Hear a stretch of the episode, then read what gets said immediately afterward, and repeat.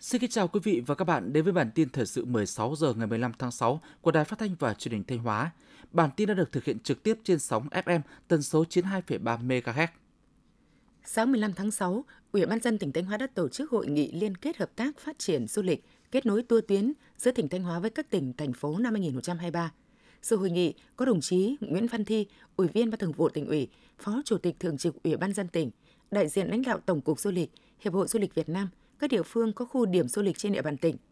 Phát biểu chỉ đạo tại hội nghị, đại diện lãnh đạo Tổng cục trưởng, Tổng cục Du lịch Việt Nam, Hiệp hội Du lịch Việt Nam đề nghị tỉnh Thanh Hóa và các địa phương trong chuỗi liên kết cần tìm ra thế mạnh, chọn các trung tâm phân phối khách giữa các địa phương doanh nghiệp để đạt hiệu quả. Phát biểu bế mạc hội nghị, đồng chí Nguyễn Văn Thi, Ủy viên Ban Thường vụ tỉnh ủy, Phó Chủ tịch Thường trực Ủy ban dân tỉnh, cảm ơn những ý kiến đóng góp của các doanh nghiệp và ý kiến chỉ đạo của đại diện lãnh đạo Tổng cục Du lịch, Hiệp hội Du lịch Việt Nam. Nhân dịp này, Trung tâm xúc tiến đầu tư thương mại và du lịch, doanh nghiệp của tỉnh Thanh Hóa đã ký kết biên bản hợp tác phát triển, khai thác các tour tuyến du lịch với Trung tâm xúc tiến đầu tư thương mại và du lịch Hà Nội, Hội lữ hành G7 thành phố Hồ Chí Minh và một số doanh nghiệp du lịch trong nước. Sáng nay, đồng chí Phó Chủ tịch Ủy ban nhân dân tỉnh Lê Đức Giang chủ trì hội nghị nghe báo cáo tiến độ và bàn biện pháp giải quyết các khó khăn vướng mắc trong thực hiện 8 dự án được ngân sách trung ương hỗ trợ để khắc phục hậu quả thiên tai 10 tháng đầu năm 2022.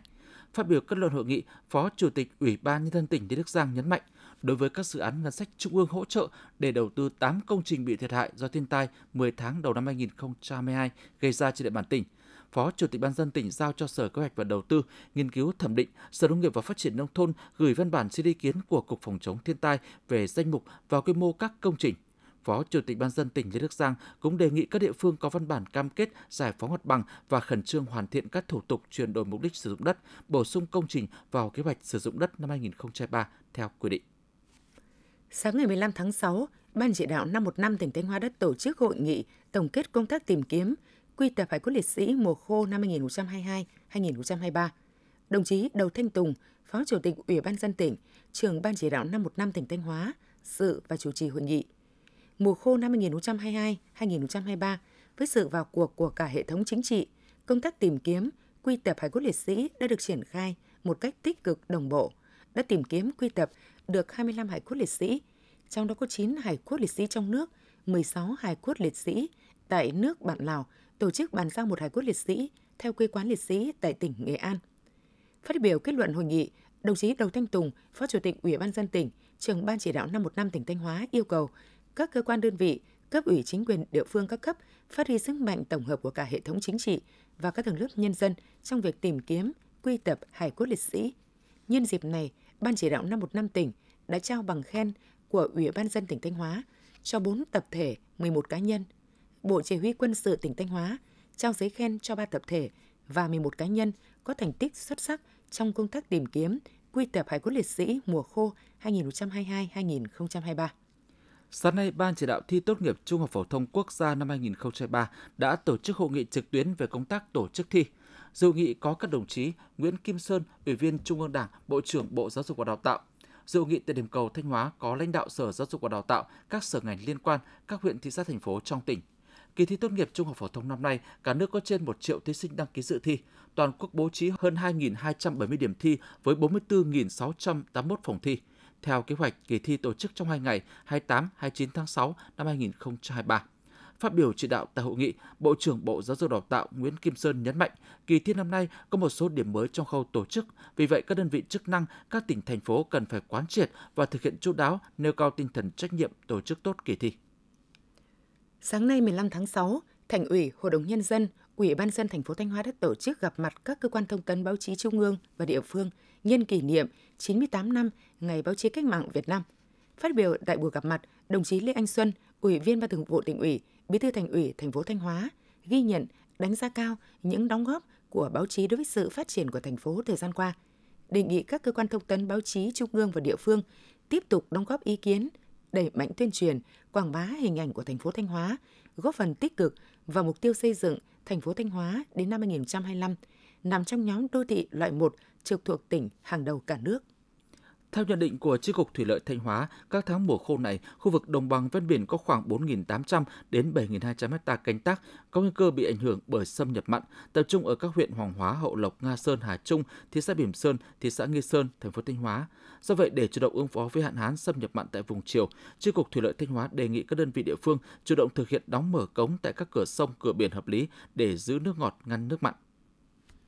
Tiếp theo là những thông tin trong nước. Thứ trưởng Bộ Giao thông Vận tải Lê Đình Thọ vừa ký văn bản 6201 gửi Cục Đường bộ Việt Nam, Ban Quản lý Dự án 7, Ban Quản lý Dự án Đường Hồ Chí Minh và Công ty trách nhiệm hữu hạn Tập đoàn Sơn Hải về việc tổ chức lễ khánh thành hai đoạn cao tốc Nha Trang Cam Lâm và Vĩnh Hảo Phan Thiết. Theo đó, lễ khánh thành sẽ được tổ chức vào lúc 15 giờ ngày 18 tháng 6 năm 2023 tại hai địa điểm Bộ Giao thông Vận tải, sau Cục Đường bộ Việt Nam chỉ đạo các khu quản lý đường bộ phối hợp với các cơ quan chức năng của tỉnh Khánh Hòa và Bình Thuận và các ban quản lý dự án trong việc điều tiết đảm bảo trật tự an toàn giao thông tại các khu vực tổ chức lễ. Bộ trưởng Bộ Giao thông Vận tải vừa ký quyết định kiểm tra việc triển khai thực hiện một số dự án thành phần thuộc dự án đầu tư xây dựng công trình đường cao tốc Bắc Nam phía Đông giai đoạn 2021-2025. Theo đó, Bộ Giao thông Vận tải quyết định lập 3 đoàn kiểm tra với các thành viên thuộc Thanh tra Bộ Giao thông Vận tải, Cục Quản lý Đầu tư xây dựng và một số đơn vị chức năng. Đối tượng kiểm tra là các chủ đầu tư, ban quản lý dự án, các cơ quan đơn vị được giao thực hiện dự án. Các đoàn kiểm tra có trách nhiệm triển khai và báo cáo kết quả trong tháng 6 năm 2023. Tập đoàn Điện lực Việt Nam EVN cập nhật đến hết ngày 13 tháng 6 cho biết có 11 dự án năng lượng tái tạo chuyển tiếp đã gửi hồ sơ công nhận ngày vận hành thương mại trong đó có 10 dự án, phần dự án với tổng công suất 636,52 MW đã hoàn thành thủ tục chính thức được phát điện thương mại lên lưới. Tập đoàn Điện Việt Nam vừa có quyết định số 603 tạm đình chỉ chức vụ đối với ông Nguyễn Đức Ninh, Giám đốc Trung tâm Điều độ Hệ thống Điện Quốc gia để phục vụ cho thanh tra chuyên ngành trong công tác quản lý và điều hành cung cấp điện – Trước đó, Thủ tướng Chính phủ đã giao Bộ trưởng Bộ Công Thương thành lập đoàn thanh tra chuyên ngành theo quy định của pháp luật về quản lý cung ứng điện của EVN từ ngày 1 tháng 1 năm 2021 đến ngày 1 tháng 6 năm 2023. Bảo hiểm xã hội Hà Nội vừa đề xuất hỗ trợ 100% mức đóng bảo hiểm y tế cho người cao tuổi, người khuyết tật nhẹ từ 70 đến dưới 80 tuổi trong giai đoạn 2024-2025. Theo dự thảo, đối tượng là người cao tuổi từ 70 đến dưới 80 tuổi, người khuyết tật nhẹ đang thường trú trên địa bàn thành phố Hà Nội chưa có thẻ bảo hiểm y tế được hỗ trợ 100% mức đóng.